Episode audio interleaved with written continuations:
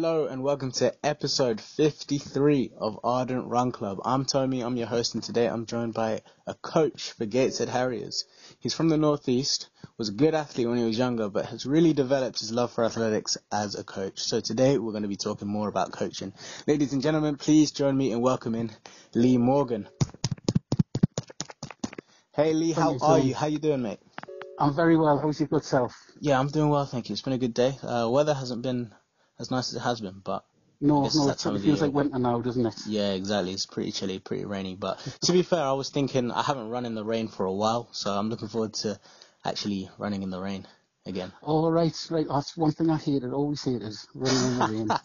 Absolutely hated. Some people love it, but no, obviously the opposite. Yeah, I'm one of those guys that loves it. It's just I don't know. Oh, you, like yeah. you, you get out there and like it's it's like oh I feel like I'm working harder than other people. Like I'm not, but I just feel like I've got that mental advantage. Not that, not that I'm racing anybody. So Yeah, yeah. Each to their own, I guess.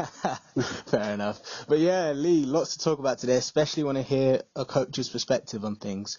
Um, but before we get into that, I think it'd be worth hearing your journey as an athlete when you were younger, as a runner. Yeah, sure. Um, so I wonder what got you into running and how, how long had you been competing for competitively? Yeah. Um, I'm not sure anything actually got me into running. I, I, just, for as long as I can remember, I ran. I ran everywhere. I ran, I ran to school. I ran around school. I ran on the streets. Um, I've always ran. Um, I have a, a memory of, of um, getting the Sunday papers from my dad every single week, and he would time me. I would run the shops and run back, and I would see if I could beat the time I did from the previous week. And uh, yes, I always loved running. I think these days young athletes are encouraged to do different sports, Yeah. and even within athletics, it's all multi-sports before you specialise. There was there was none of that in my day. I just wanted to run, and uh, I think I was just counting down the days really until my tenth birthday when I could join my local club, Yeah. um, Wallsend Harriers, Oh, and that was back in that was back in 1985. And um, yeah, when I joined, there was just there was no looking back. I absolutely loved it. Um, the coach there at the time was a guy I think everyone will know called Bill McGurk. Oh, legend. Um, Absolutely, yeah. So I mean, I met I met Bill kind of you know 30, 30 odd years ago now, and um, he hasn't changed a bit. Um, yeah, it was just it was just a great place to be. I made loads of um, loads of friends, and I think the, the friendships that I had at Wallsend Harriers were much stronger than anything I had at school. It just it had that, and it was the kind of club where you you had to keep your feet on the ground. There was nobody was allowed to be big-headed because there was some there was some big characters in Wallsend Harriers in, in the mid 1980s, some um, big tough lads, and it was just that that led to a, an overall really great competitive but friendly environment, and um, and I never looked back. I started taking things a bit more seriously, I would say, around about 16 years old, and I moved coaches to um, someone who I, I think is another Northeast legend, and that was Stan Long. Oh, yeah. and um, and I, yeah, and I did okay, and then I, got- I got to about 20, 21, and I think just life got in the way. It was it was a case of I think when you're younger, you've got that stability of of um, school, you've got the support from your parents, but when you get a bit older, you have to fend for yourself a bit. I just couldn't keep up the level, the workload that, that I wanted to do, and I just drifted away. There was no conscious kind of, you know, like I'm I'm going to pack it in from now. I just drifted away, um, and it was it was 13 years. I was I was out of the sport, and then I, I came I came back from me around about my mid 30s. So yeah, my career was very much a, a one of a young athlete. I would say Mm. 90% of it was was as a young athlete. Yeah. Um, and so yeah, then I re- I returned and I was I was almost a master. So it was I kind of missed out the senior bit in the middle. Yeah. But you, So was you kind of make you kind of being humble with it because you got you got to a decent level. Like, weren't you a 14 minute 5k runner or something like that? Um, yeah, I think I was I was good at at local level back in those days. You still had what you do now with all the Harrier leagues, the championships, the English schools, but you also had a, a bucket load of road races as well. Yeah. Um, and you were racing almost every week. Oh wow. And I was very good on the on the local scene. Um, but you know, I think I made the inter-counties cross-country team every every season from the bottom year under 13 all the way through to senior, which Yeah. I was really proud of. But when I got to the inter-counties, I would never be near the front. You know, it was one of those situations. yeah. It's a bit like the English schools. I went to English schools every year, but I think my best position was as a junior boy. I was either 17th or 19th. Wow. And um, so I was there, you know, top 20, okay, but I was never really good enough to to be kind of mixing it with the big lads, so to speak. Yeah. Um, so I think, yeah, I was okay, but very, very much on a local level. Yeah. Um, when I did start to take things a bit more seriously under the, the guidance of Stan, um, I won the Junior Great North Run in 92, yeah, 92. Wow. And I got a bit of prestige from that because it was only one, it was one mass race in those days. It was five miles up and down the Felling bypass. Mm. And um, so it wasn't all the waves from the quayside that they have now. So I, I got a bit of um, kind of good press from that. And I did, um, I won the Northeast 5k and 10k road championships as a bottom year senior um, when I was 20. But again, it was local stuff. I was never quite able to, to do it on a national level. Yeah. And um, I think at the time, I thought, I always thought I was good enough if I trained harder. But looking back, I just don't think it was quite quite there. I don't think I was quite good enough. Oh. Um, so yeah, lo- local level was okay, Yeah. but, but Do you not, have a- quite. Do you have like a favorite or most memorable race that you participated in Um, were younger? I think I think looking back, um, there was probably when I mentioned the the Northeast 5k and 10k championships. Yeah. Um, the, it was in consecutive weeks, and I was only 20. I wasn't used to running against seniors, and the target was very much to win the um, the 10k, and the 5k I was just going to use as a warm up. And Mm. it was one of those races where your mindset can completely change when you get some good advice. Um, and that's what happened to me. I, I went into the 5k thinking, oh, I'm just going to have a jog around, see where I'm at. And then about a week before, I was speaking to a good friend of mine who was a, a training partner uh, called Steve O'Gara. And he said, well, what do you want to do? And I says, I want to win the 10K. I want to, I want to run under 30 minutes and, and that's it. And he says, well, right. He says, do you think you can do it? I says, yeah, I do. I, I genuinely think I can run under 30 minutes. And he said, well, what about the 5K? And uh, I says, oh no, not a chance. Absolutely no way. I'm not a 5K runner. It's a stacked field. Not a chance.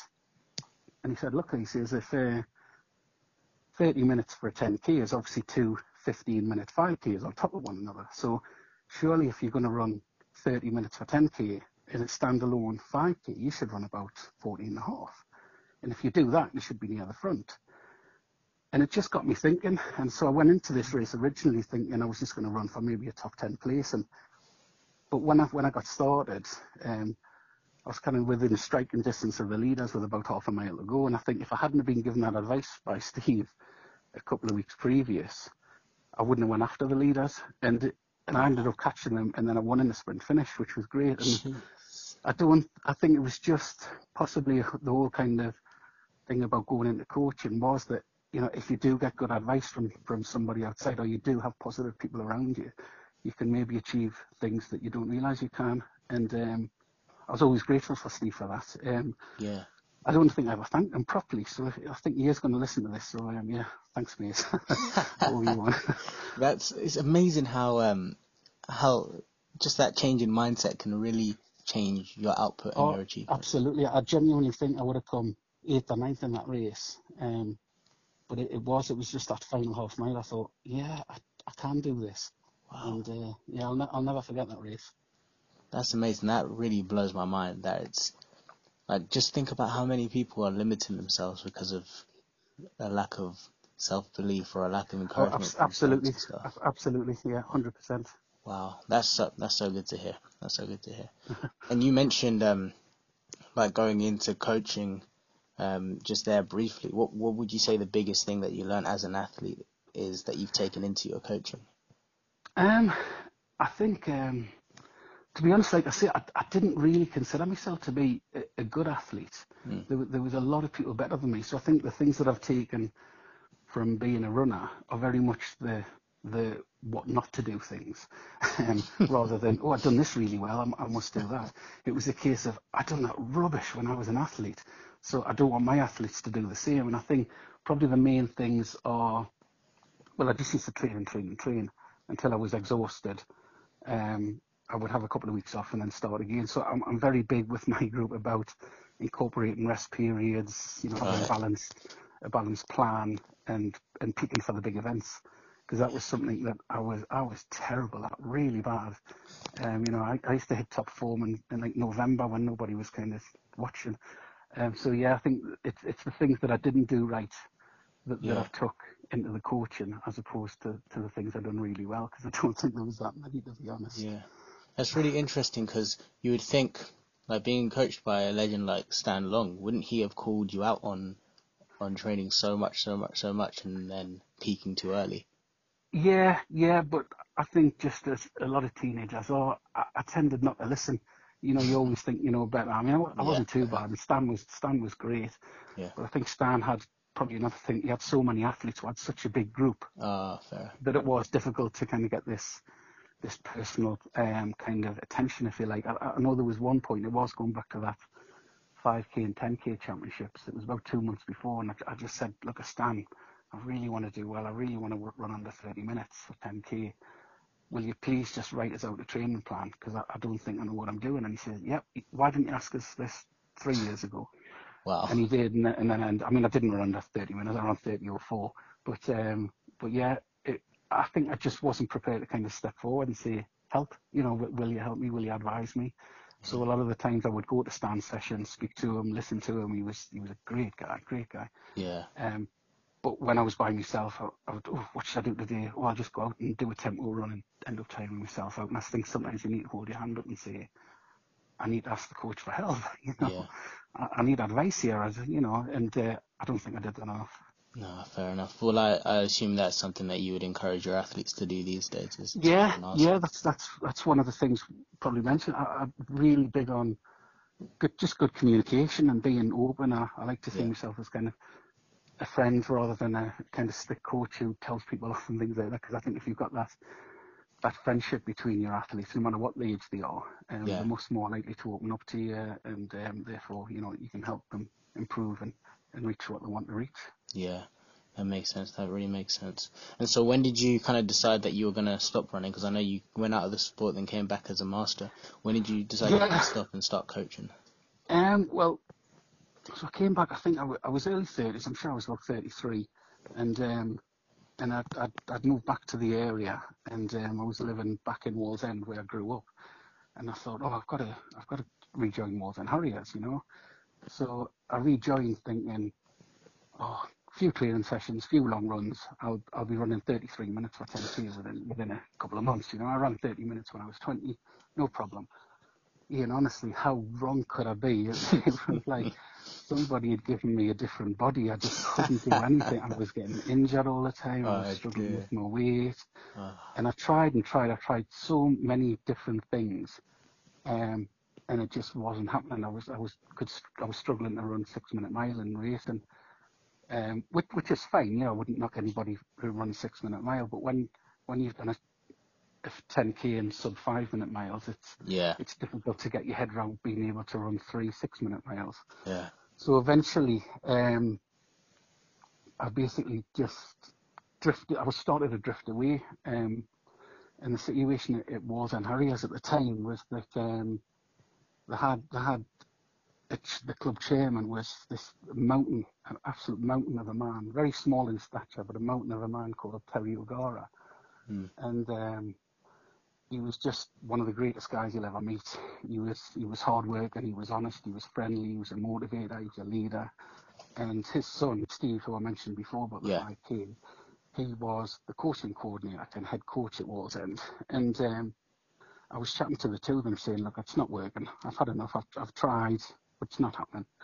And I think the really good thing about about running is that there's always a place for you if you can't run, whether that is um, going into coaching or becoming an official. You might become a committee member or a membership secretary. Or you could stand in the field ringing a bell across country races. There's always Yeah. something for you to do. And it was a case for me finding my place. And, you know, after chatting to Terry and Steve, they just said, look, just don't give in. Just just come along to sessions, support and things like that. So um, Yeah. I ended up, so Steve was taking the, the top group at Wallsend. And I just used to go along and watch, really. I, I used to stand in the background with a notepad writing people's times down. And then used to used to take the mickey saying that I was assistant to the coach rather than assistant coach because role was it was more of a secretarial one than anything else. I didn't Yeah. really do much. And um, but I did think, oh, well, at least I'm doing something. yeah, And then um, tragically, um, Terry Terry passed away, um, and it was it was like a kind of thunderbolt towards an Harriers. It really was, because um, he was such a good guy, and you know he, he, meant so much to so many people in that club. And um, and Steve obviously had to deal with the death of his father, and yeah. he um, he also had two young children who had to deal with the loss of their granddad. Wow. And then everybody at Wallsend Harriers had to deal with this loss of Terry O'Gara. So yeah. Steve stepped up to be um, club chairman.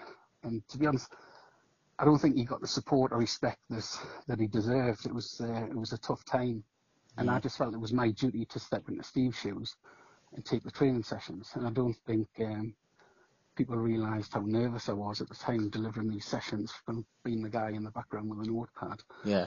And um, and then it came from there really. I just started to enjoy it. I started getting to know the athletes a bit more. Started writing training plans. I started reading up on things, um, doing my coaching courses, and then I was thinking, yeah, this is this is that place that, that I wanted to be.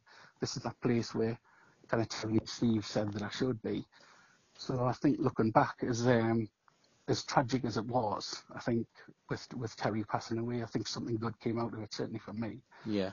And, I, and I'd love to think he's looking down and saying, "Yeah, you done all right in the end, didn't you?"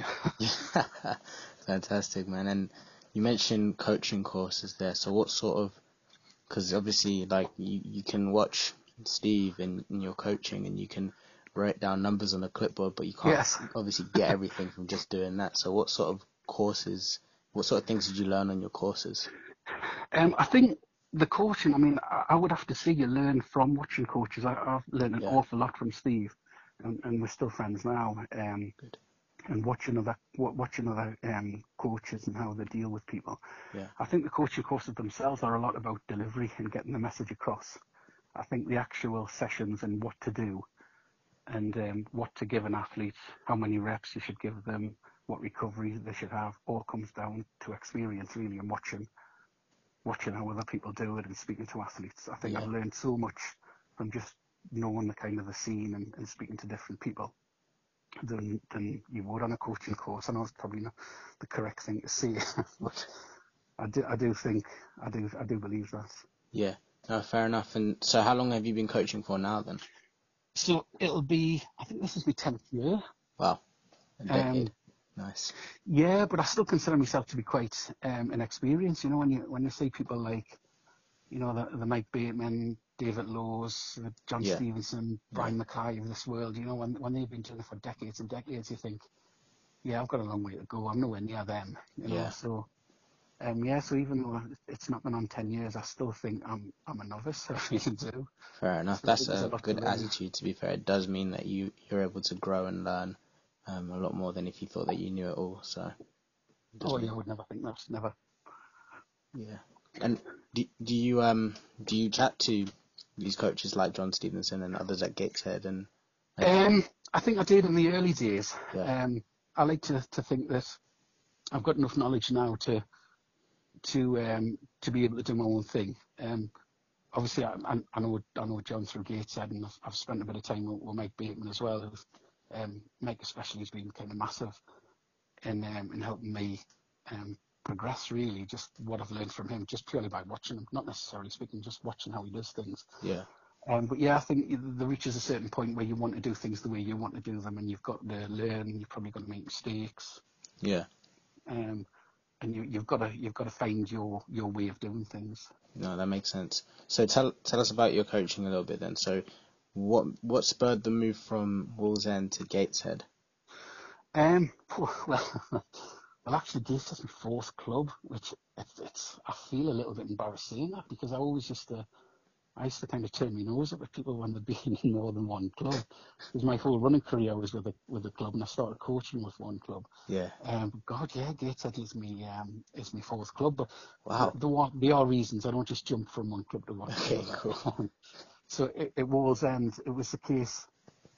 Oh, without going into too much detail, I think I'm like any other athlete. I'm I'm ambitious, I'm determined, I'm competitive, and, mm. and just the setup that they had at Wallsend at the time didn't really fit in with what I wanted to achieve as a kind of up and coming coach. Yeah. Um, and yeah, that's probably all I could say at the moment. So, so I, I moved to, um, I wanted to move to a club where I was surrounded by people that were really into the, the into running, into performance. Um, and I went to Morpeth, and Yeah. it was always going to be a short-term thing. So the Really? second club I was in was Morpeth, and it was purely to learn. So there was some great characters there. I know Yeah. you've I know you've had Jimmy Alder on here before, and he's um, you know watching Jimmy in action is, is quite an experience. There's Yeah. a great guy there called Chris Wolf. Um, but I went along um, basically just, just to watch Mike Bateman and his team and, and how they did things because I've known Mike since I was about 11. And um, I, I had one athlete at the time. Actually, I had two. There was, there was Danielle Hodgkinson. She was in university. Oh yeah. And there was a guy called Adam Gibbs.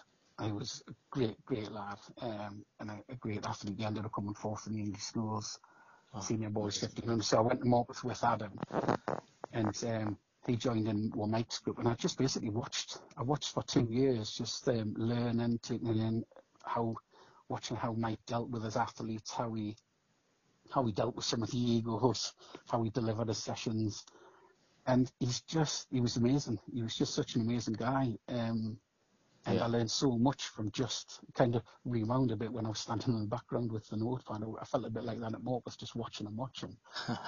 So like I say, it was only ever supposed to be a short-term thing, and I was just waiting for an opportunity.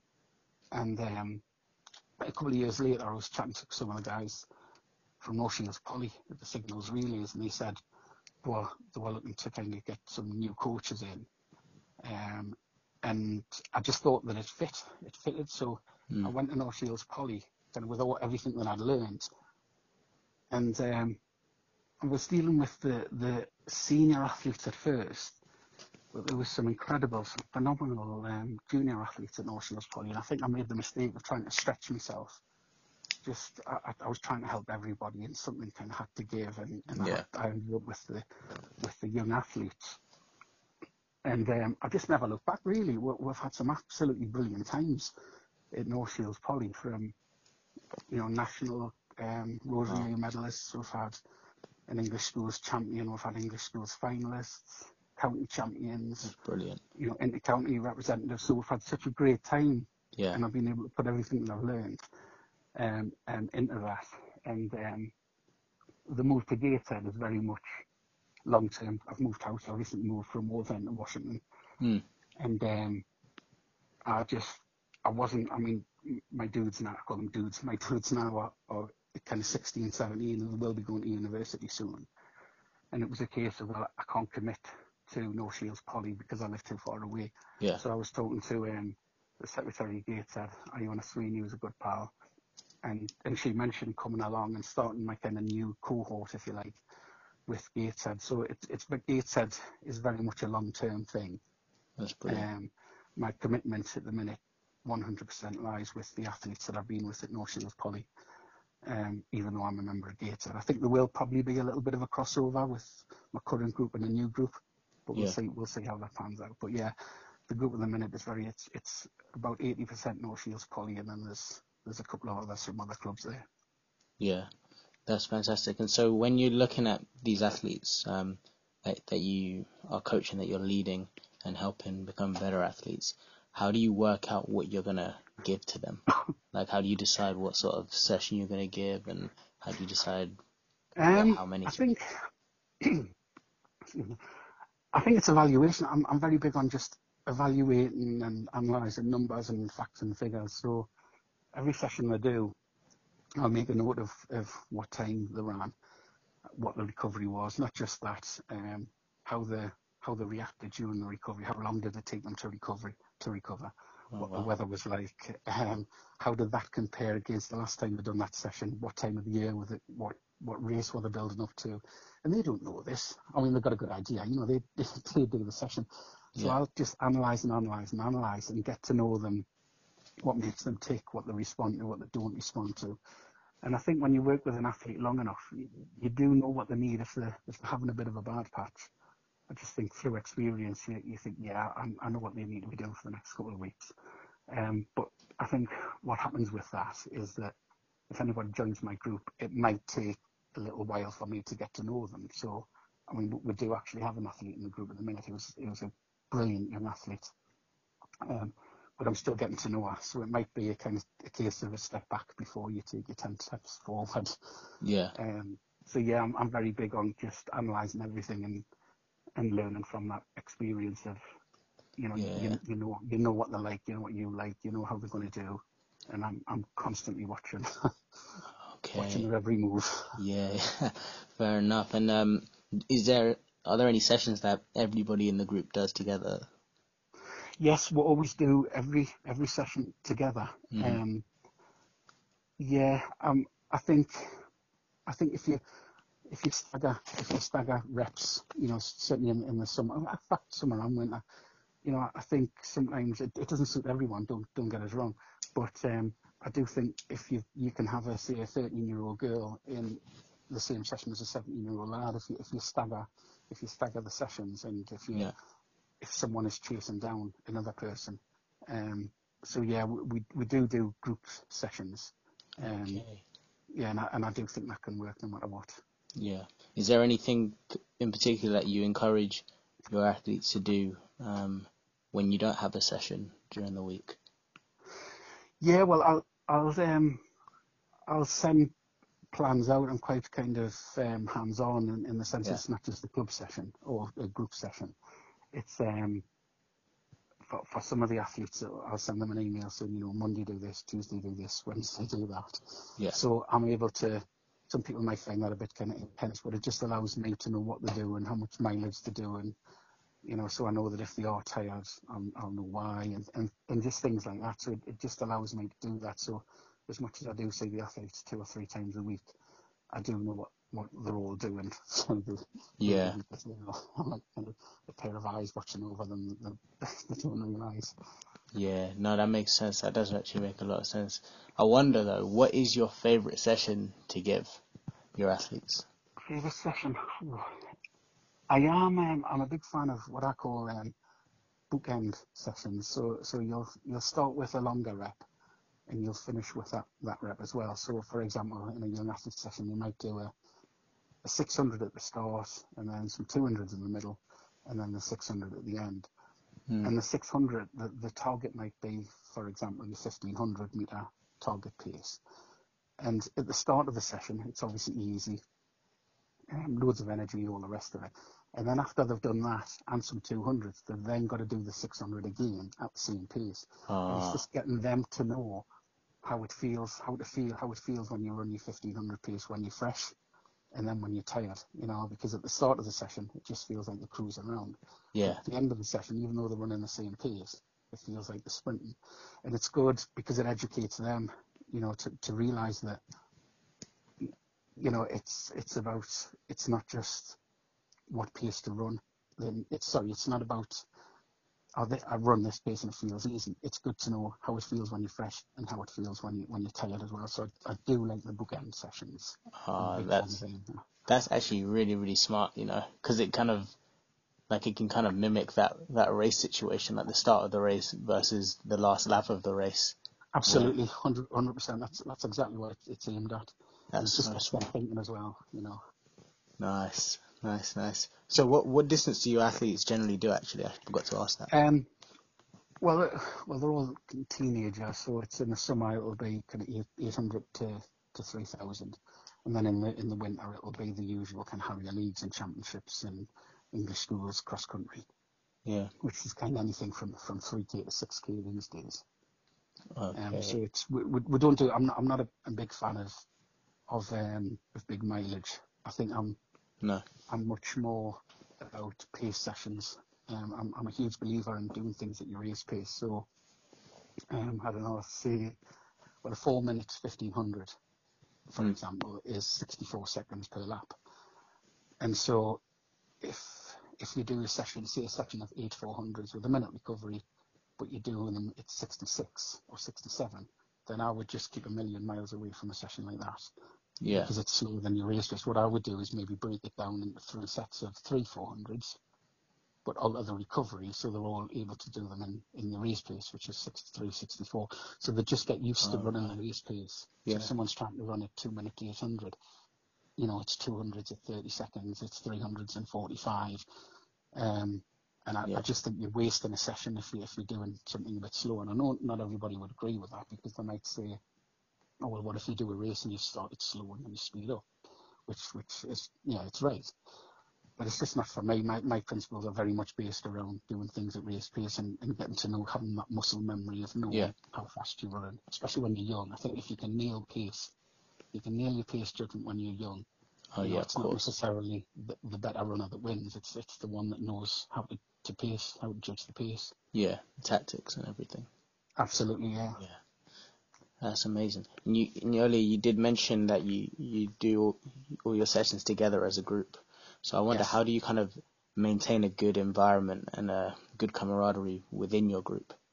Because Um, yeah, well- it's all different ages and stuff. yeah, I, th- I think I think it's it's about respect, and I think it's about respect no matter if you're if you're 13 or you're 17. And I like to I like to get that into the athletes. So at the end of every session, we're you know it mightn't seem much, but we always shake hands with everybody, no matter who you are, no matter what level you're at. You shake hands with with some everybody in the group because I want them to appreciate. And they do, to be fair. I mean, I don't even have to tell them. Um, Yeah. you need to respect the people that have ran because even though you might be faster than someone else, they've tried just as hard. And I think if you can drill that respect into people, it just goes a long way. And um, and I like just to have a nice positive environment around. I don't think training should ever be a chore. If it is a chore, then I'm not doing I'm doing something wrong.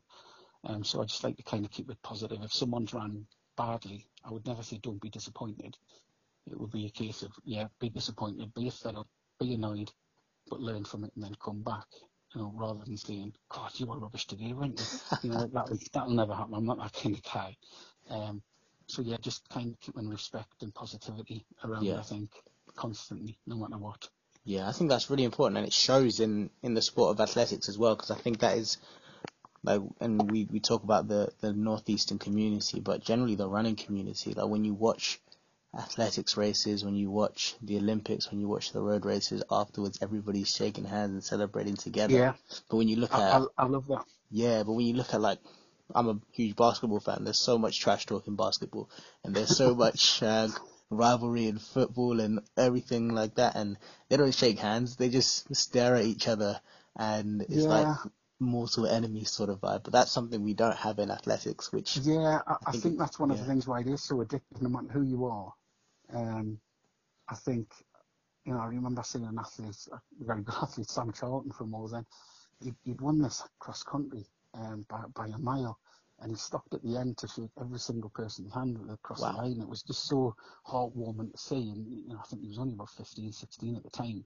wow, And you think, yeah, this is a good sport we're in. You know, this is it has got nice people in, and Yeah. um, you know, and it, it does just teach you those teach you those things. yeah. And I think as well, like although like a, a young athlete getting into the sport may be nervous because they haven't because they're like meeting up with a group of people they never met and they're going into an environment they haven't been before, but it must be more comfortable than a young athlete going into the team sport where fair enough they got a team, but it's like how are people going to treat me? We don't know. But from the outside Yeah. looking in, you can look at the running community and be like, yeah, this is a good community. I know these are nice people. Yeah, here." absolutely. I mean, um, I was just I was at the Harrier League at Wrekenton at the weekend, Yeah. and um, and went along with with my girlfriend, just fiance. She'll kill us if I don't.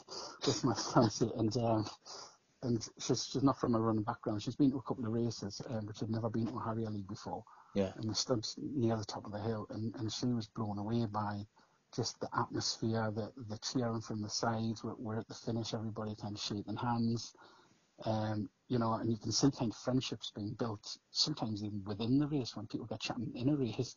Yeah. And she was absolutely blown away. So that was nice to see from an outsider because I've always kind of known it and probably just taken it for granted. But she was very much like, wow, you know, this is amazing. I can see why you're so hooked on this. You know, Yeah. it's, Yeah. it's, it's a it's a great thing to be involved in, and yeah, it was nice to see her say that. Absolutely. Yeah. That's really encouraging to hear. It's very encouraging. Um, but back to your coaching, I wonder, what do you think the most fulfilling thing about coaching is, from your perspective? Oh, um, I think certainly the, the time that I've spent with, with, the young athletes, it's um, it's not necessarily it's not necessarily the um, they're running well, they're you know running PBs and things like that. I think it's it's watching these young athletes develop into amazing young people. Wow. And you know, if you can look and see that sport has done that, I mean, there's there's two young athletes in my group, the, the two kind of the mainstays that have been there from the start, and two great girls called Holly Watt and Katie Jocelyn, Mm. and I've known them since they were 11 and 12. They're now 15 and 17, and and just watching them from these kind of really naive children, effectively, and turning into these amazing young adults, um, you know, confident, happy, friendly, sociable, and and you just think, you know, if running, which I know it has, running has played a part in that, and I think it's it's Yeah. seeing that development of of watching these people turn into amazing adults and knowing that they're going to do well in their life, and knowing that running and the things that they've learned through running and sport has helped towards that. And I think that that's the most fulfilling thing for me. I mentioned a guy before who was um, both the English schools called Adam Gibbs. Another Yeah. one, he was kind of daft, daft kid with big scruffy hair when I first met him, and now he's he's a successful, very very likable, really nice young man. And it's it's watching them on that journey and, and watching them become who they are. Um, that I think is certainly the most fulfilling thing. It's not necessarily about PBs and winning stuff for me. Yeah. So how do you? Because it's it's kind of interesting. Like, I wonder how do you kind of like deal with the athletes that when they come they, I don't know, they might be a bit more arrogant or they might feel like they know it all or they might not get along with some of the group sort of thing. How do you kind of as a coach, uh, mold them into Um, the group and make? Well, that's probably one thing that, um, even though I've been coaching for nearly 10 years, that's probably one of the things that I'm still learning. yeah. I can, um, I think that's probably the area that, that I'm, I'm possibly made mistakes in the past. Wow. Um, but, but I- think, um, I think I take the view of, I feel like I know what I'm doing. So this is what I'm going to suggest to you that is going to make you a better runner. If you're not going to do it, then don't, you know, you know, go, go somewhere else Yeah. you know, because I. I, yeah, yeah, and it's so you know, leave it in their hands. You know, if if they want to come along and and mess around or, or you know try to be destructive, then then our group's probably not the place for them, and they won't get as much attention from me as a coach. Yeah. And if if they act like that, you know, whereas if someone's really enthusiastic and and wants to run well and wants to listen, then I'll give them all the time in the world. And I Yeah. think sometimes when you can do that, like I say, I probably have made a, a couple of mistakes over the last few years, but um, yeah, I think if, if people can look and see, yeah, why don't I just knuckle down? That's the plan. That's that's the hope that you think that that um, that they're going to go down and just say, yeah, may, maybe I should knuckle down. Yeah. But uh, it's certainly a difficult one. That one. Does making a mistake as a coach really hurt? Um, I think it depends who who, who it affects. I, I don't like to think I, I'm, I've made mistakes, um, not kind of big mistakes. I think the toughest thing for me, to be honest, is is sometimes you've got to make big decisions. Not all the time, but sometimes you have got to make Yeah. big decisions. And when you've got more than one person in a group, then you're guaranteed that the, that the decisions that you make aren't going to please everyone. And um, and and that has been the situation. I'm I'm not scared to, to admit that. And um, it's a case of well, you know what? I always do whatever I do. It's with the interest of the athlete. It's all not not me. Yeah. You know, I'm not important. It's it's the it's the athletes. And I think if you can look at these decisions that you make and say, just you know, hand on heart, I've done this with the interest of the athletes, then then you can then you can walk around with your head held high. Because because it can be quite tough. I've certainly found that in the in the first decade. Yeah. Um, but, but what I would say, you know, if anybody does, I mean, everyone's entitled to be upset or, or angry at, at a decision that you might make. But I would just say to people, appreciate that we are volunteers at the end of the day. Um, Mm. And, you know, appreciate that it can be quite tough. And if you don't realise, then have a go yourself. That's very that, that's fair enough. Yeah, that makes sense. I guess, yeah, as a young athlete, you don't have that perspective of no, like it's all about me, isn't it? It's all about why. It, it is. It is. I mean, to be, to be honest, it's not. Um, I think that the. I wouldn't want to go into too much detail, but I think the athletes are great. Sometimes it's it's the parents that, that can be that can be tough. I think at the minute Yeah, the, the parents of the athlete have got absolutely what a lovely set of, of people. Brilliant. But that hasn't always been the case because Yeah. I think, but that just comes from the fact that you want the best for you for your kid, no matter what. Yeah. Um, and sometimes a coach has to kind of deal with that, and if they're dealing with it from five different directions, it can be it can be quite challenging. Yeah, that's it's, it's that's a lot more complicated than like just in oh, this Oh, it really conversation. Um, I yeah, because I've literally I came into this thinking, okay, he's gonna tell me about all his coaching techniques and the times, the trials, and all that sort of stuff, and what he decides. but no, like there's layers to this, and that's that's something I guess we just miss when, like, I bet you missed that when you were training under Stan Long as well. Um, Oh yeah, yeah, yeah. I, I mean, um, I mean, Stan was Stan was great, but I'm sure he went through the same through, the same challenges. yeah, Um, but but you know you, you've you've got to deal with it, and you you're always learning. And I'm sure Yeah. the situations that I would deal with now that I mightn't deal in the same way in, in two or three years time. We'll- Yeah, we'll and I bet it's really encouraging to you as well to think like Stan and uh, David Lowe's and Jimmy Alder and all these people, all these great coaches have been in the position that you're in right now, but they've Yeah. persevered and grown, and now look at what Yeah, they've a- achieved. absolutely. And they are they are people that I, I think I respect them more the longer I coach. When when you look at the guys that have been around for a while, I think, Yeah, wow, you you guys are amazing. yeah, you really are. yeah. That's fantastic, man. What would you say the most important thing about coaching is then overall? Um, I think it's, I think it's really just to. I mean, I touched on it before about seeing people, seeing young athletes turn into good, ath- uh, good lovely adults. But Yeah, I think it's just helping them understand that what they learn through running, they can take into life. You know, so they learn discipline, they learn about respect, they learn that hard work produces good results. And it's, I think it's important to instill that. It's not just about run fast and win a race. It's about put the put the work in, and you can achieve things. So it- it's not necessarily just about the running. Um, and, and I think it's important for them to get that across and take the lessons that they learn from the running and, and take it into everyday life. yeah, yeah, yeah, yeah. And I guess what what have you kind of learnt about yourself through this whole process, um, like going from running into coaching? Um, I think, I mean, all honesty, it, it is quite a kind of selfless thing because you, you are effectively helping other people. Yeah, And um, and I, and I've never been in a situation in life where I've been able to do that. So I think it's brought out things in me that I didn't, like good things in me that I didn't realise were there because I, I'm genuinely not, I'm not the most confident of people outside of running. And I think helping people and um, and helping people develop as, as athletes as well as, as young adults, it just brings out the side to you and say, yeah, you know what, I'm, I'm all right. And so it, it's good for me to be able to express myself and be able to do these good things. Um, certainly kind of, yeah, it, it, it brings out the nice things in, in people, I think, when you when you're helping others. yeah, That if I didn't have running, I wouldn't be in a position to, to help others. And um, so I was just kind of plodding along in life. But here it kind of gives you a purpose and it makes you feel good about yourself. yeah. It's that sense of purpose, isn't it? Yeah. Yeah, absolutely. Brilliant. And I guess I ask this question pretty much every week, but I, I, I'd love to hear it from your perspective because a lot of the answers are obviously coming from runners and how runners have got through the year. But as a coach, uh, everybody's had challenges in 2020. Everyone's had challenges in 2021. How Yeah. have you kind of overcome yours, and what sort of encouragement would you give to the athletes listening to try and help them just push through to the end of this year? Um, I th- well, I think obviously 2020 was it was awful.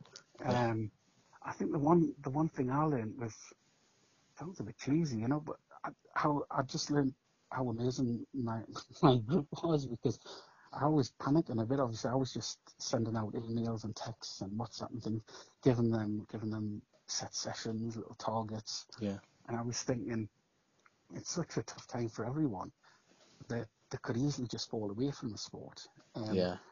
and I think the fact it, it just made us see how durable the, these kids are and how amazingly well that they coped. You know, not just my guys. You know, when I went to Redcar for the relays last week and I went to Wrekenton last week, and a lot of people are still there. You know, 2020 didn't put them off, and I think it, it made us realise that whether it is through the hard work and discipline or whether it is through the fact that we've got such a great scene in the northeast, but there didn't seem to be many youngsters that have fell away during 2020, and I was absolutely yeah. over the moon with that.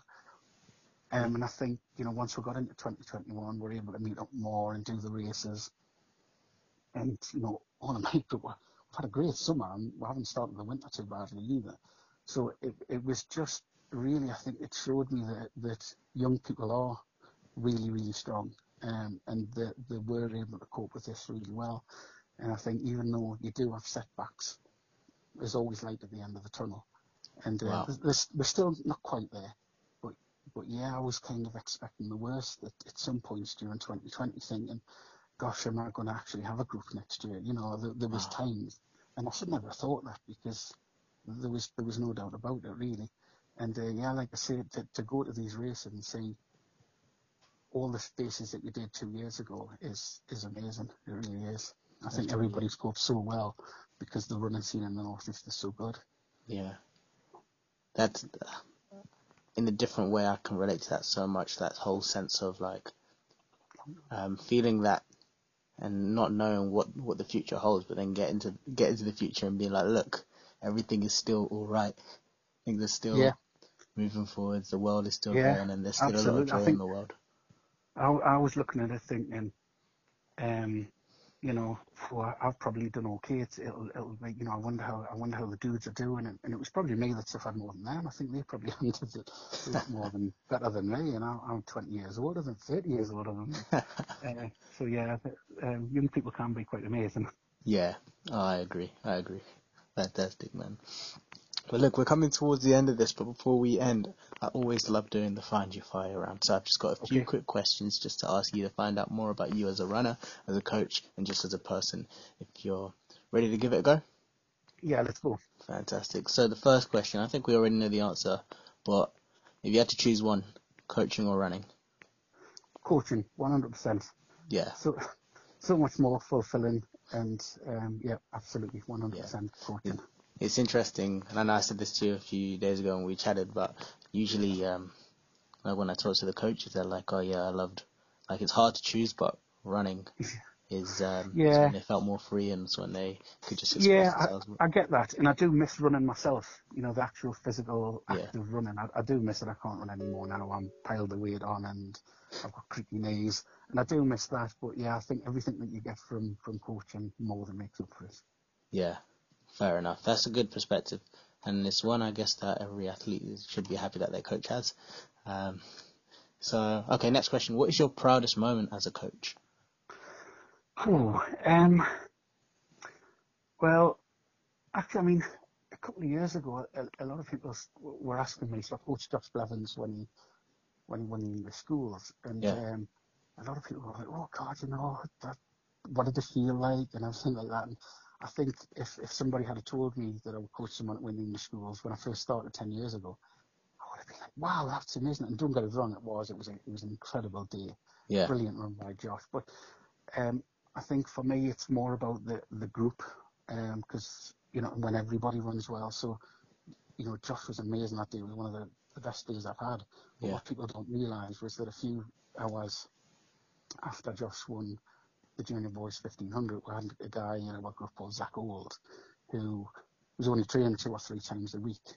And he was playing rugby and, and um, cricket at quite a high level. Wow. And he came he came fifth in the junior boys 800, and yeah. you know just he ran just outside two minutes at 14 years old. Wow. So it was it was when the group done it. So yes, you know Josh's performance is great. I was thrilled, and then it was kind of backed up by Zach. You know, so so that was great. And so with that in mind, um, it, it doesn't sound like the biggest thing in the world, but there, there was a BMC we went to a couple of years ago, and you know, with these BMCs, all the races are seeded, mm. and just, I think we, we, took about five or six, I think six athletes down there just to test the street, and one by one, everybody got a massive PB, um, and you know, the, the kind of pressure built up the, the, longer the night went on. But yeah, wow. every single athlete just PB, bang, next one, PB, bang. Nice.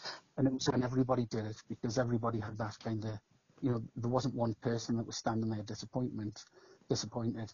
It was it was when you walked away and were in the car park and you know over the moon with all these PBs and yeah. English schools qualifying things. So for me, it's more about when everybody runs well because it's quite hard to to deal with when you've got one person runs well in an event and somebody doesn't.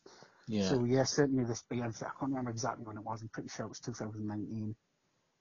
Um, That's amazing. that that yeah, that, that every single person did. I, I, I remember that night. That's so Yeah. cool. It's like athletics is an individual sport, but it's about more than just the individual. It, it is certainly from coach as well. You know, what do you do if if one person has a blinder and then two people have stinkers? You know, it's it's hard to be overjoyed. I mean, as much as you are. So yeah, when everybody does it in, in a group, then yeah, there's nothing better. Absolutely Yeah. nothing better. Fantastic. Well, I guess my next question is kind of similar, but what makes a coach happy? Um, I think, I think it's just on just the specific running. I think when an athlete comes off a track or comes away from a cross country race, and they've got this huge smile on their face and they walk to the to the mum or dad and give them a hug. I think it, it's that. Yeah. You know, for me, just kind of taking a step back and and and watching them, how thrilled they are, and, and you think, God, I, I play a little part in that. I think that's Yeah. incredibly, incredibly rewarding. And, and if they have a bad run, it's a case of chatting to them, finding out what went wrong, you know, and, and then they come back stronger.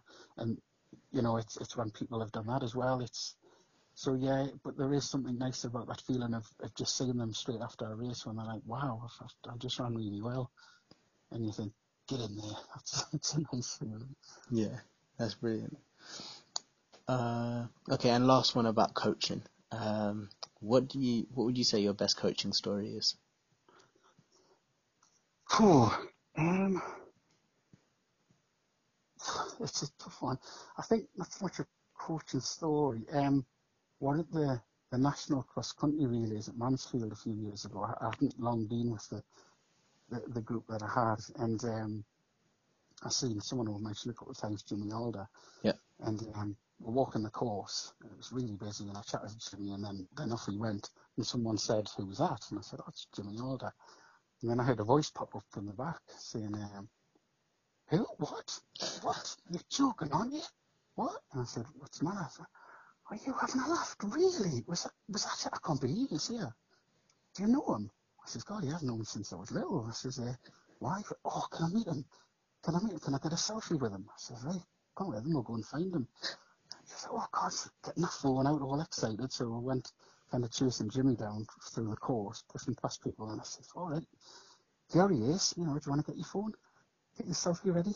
All right. And then she looked at us. She says, where is he? I says, well, there he is there, standing there. She went, who's that? I says, Jimmy, Jimmy Alder. She says, oh, I thought you said Jamie Oliver. Oh my goodness gracious me. This vision of Jamie Oliver being at the National Cross Country Championships at Mansfield. I do, I do like that story, yeah. Oh my goodness. I was not expecting that. What the heck? Oh man, people hear what they want to hear. Exactly, exactly. Jimmy Oliver in Mansfield, in the middle of the field. Yeah, of course. awesome. Okay, so now more as a fan of athletics, what is your favorite race that you've ever seen? Um, it's it's a tough one, and I know people would say, "Oh, you know, Mo Farah winning the Olympics, something like that." But I remember, I think you've got, I can't remember the year. It might have been 2001, but there was this um, 17-year-old girl running in the Commonwealth Games um, against all these seniors, um, and she's very much the underdog. She was a, a girl called Charlotte Moore, and um, and she made it through into the final. Was was written off, but mean, she made the final. It was fantastic. Last at the bell by about 10 metres, and then came through to actually finish sixth. And as a 17 year old, she ran 159. And she went on to, um, yeah, it was the British record that was only beaten this year by Keely Hodgkinson. And um, she ran the World Championships at Paris. And I just thought, wow, you're you're amazing. And um, and then a few years later, I was at North Shields Poly, and I'd heard that um, that somebody called Charlotte Penfold had joined, and apparently they used to be a good runner.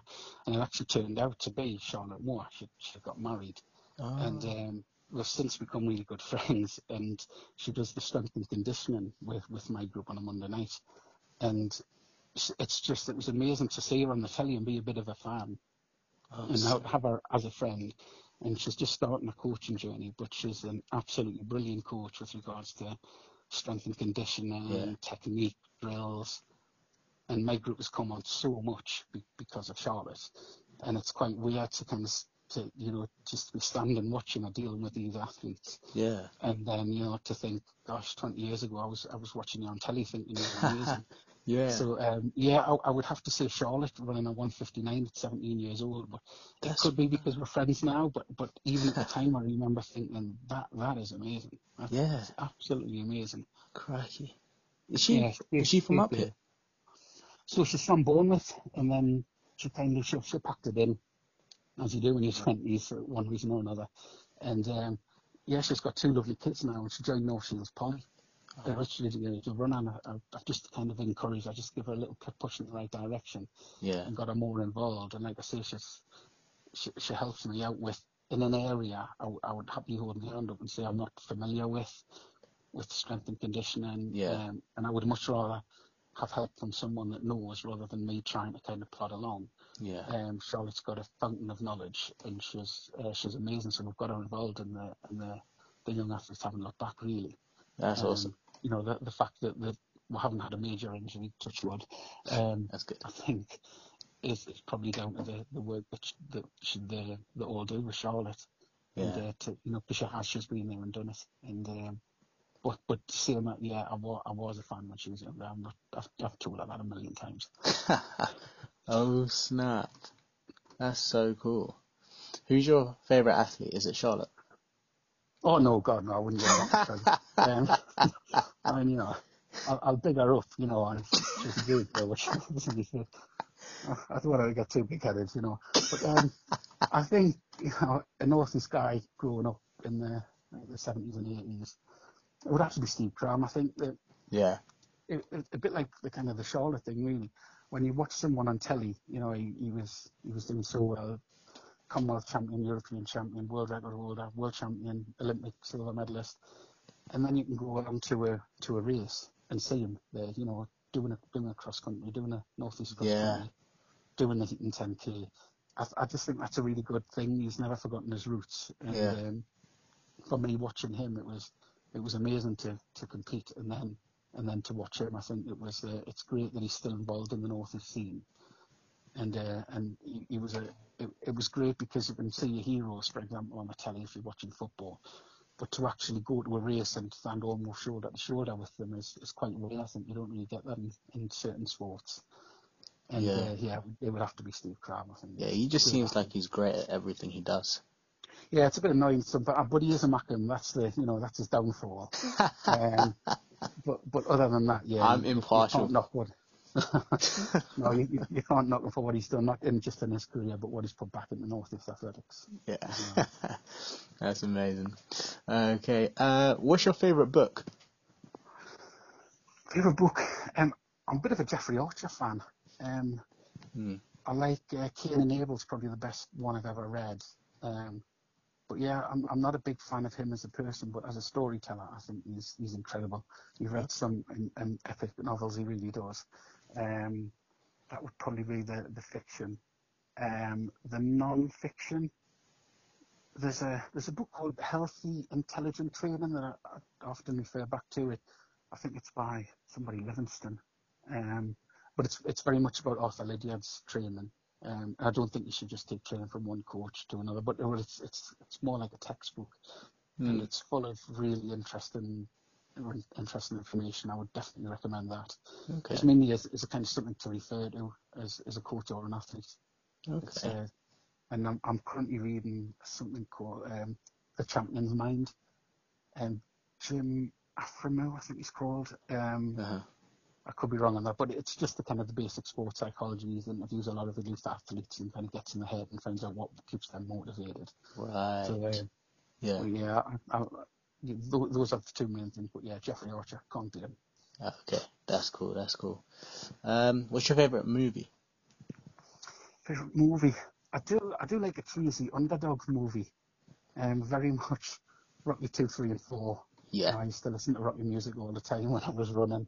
Yeah. Um, even Karate Kid, even if they show the repeats on on um, on the telly, I'll, I'll still watch it. Um, Yeah. I do like an underdog. There's a film um, I only watched a couple of weeks ago actually called McFarland's USA. It's with Kevin Costner, um, and he's a running coach in a in a high school.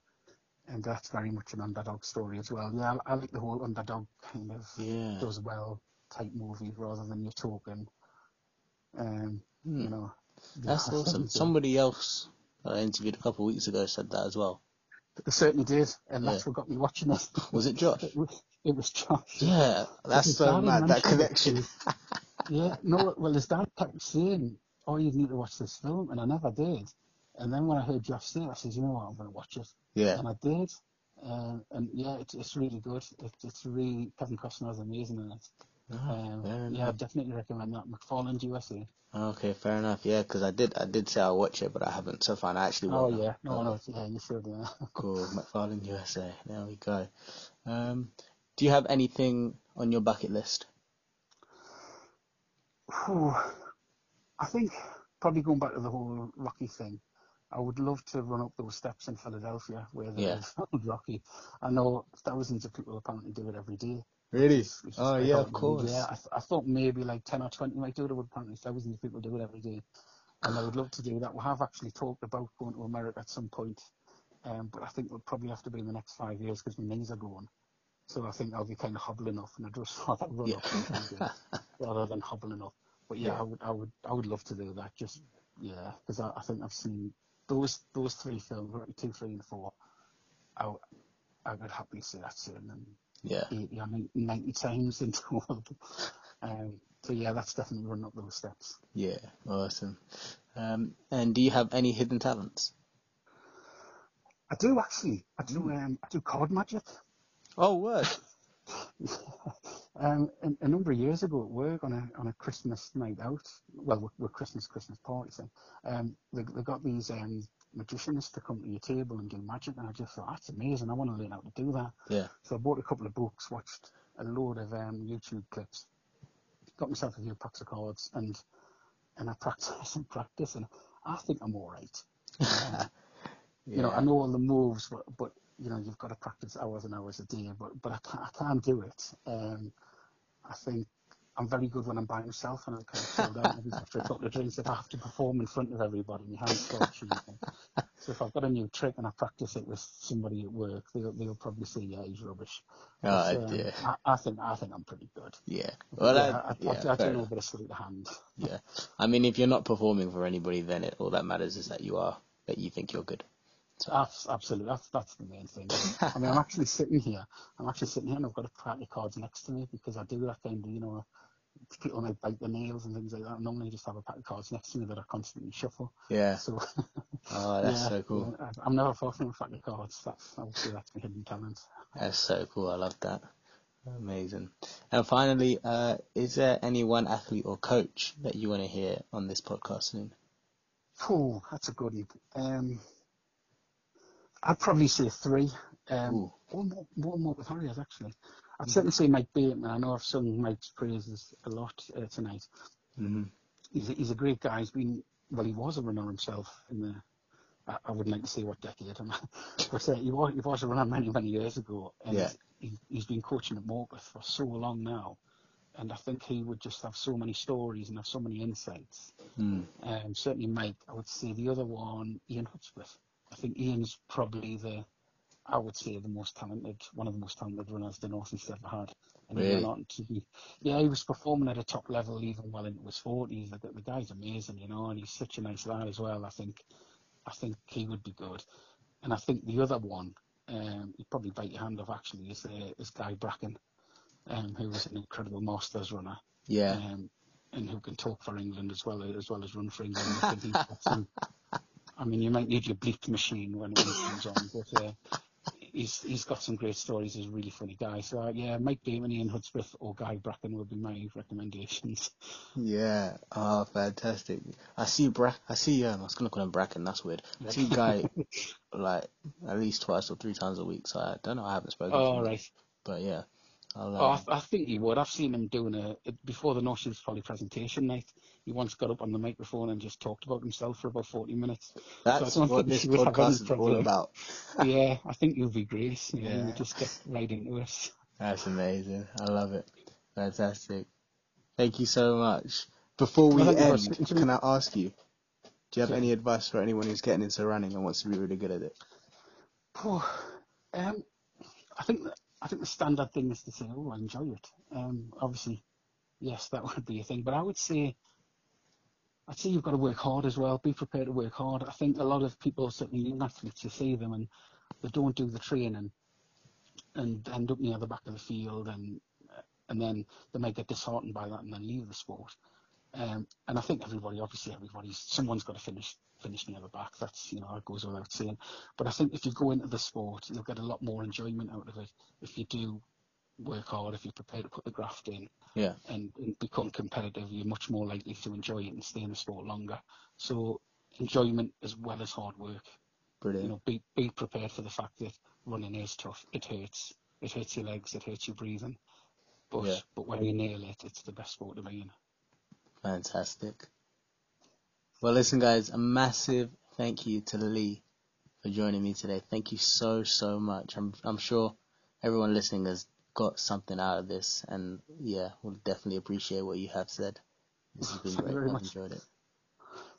Ah, Man, yeah, learned a lot. I've learned a lot. I'm just sitting here, just feeling wiser. So, yeah. Thank you. No one's ever said that. Thank you very much.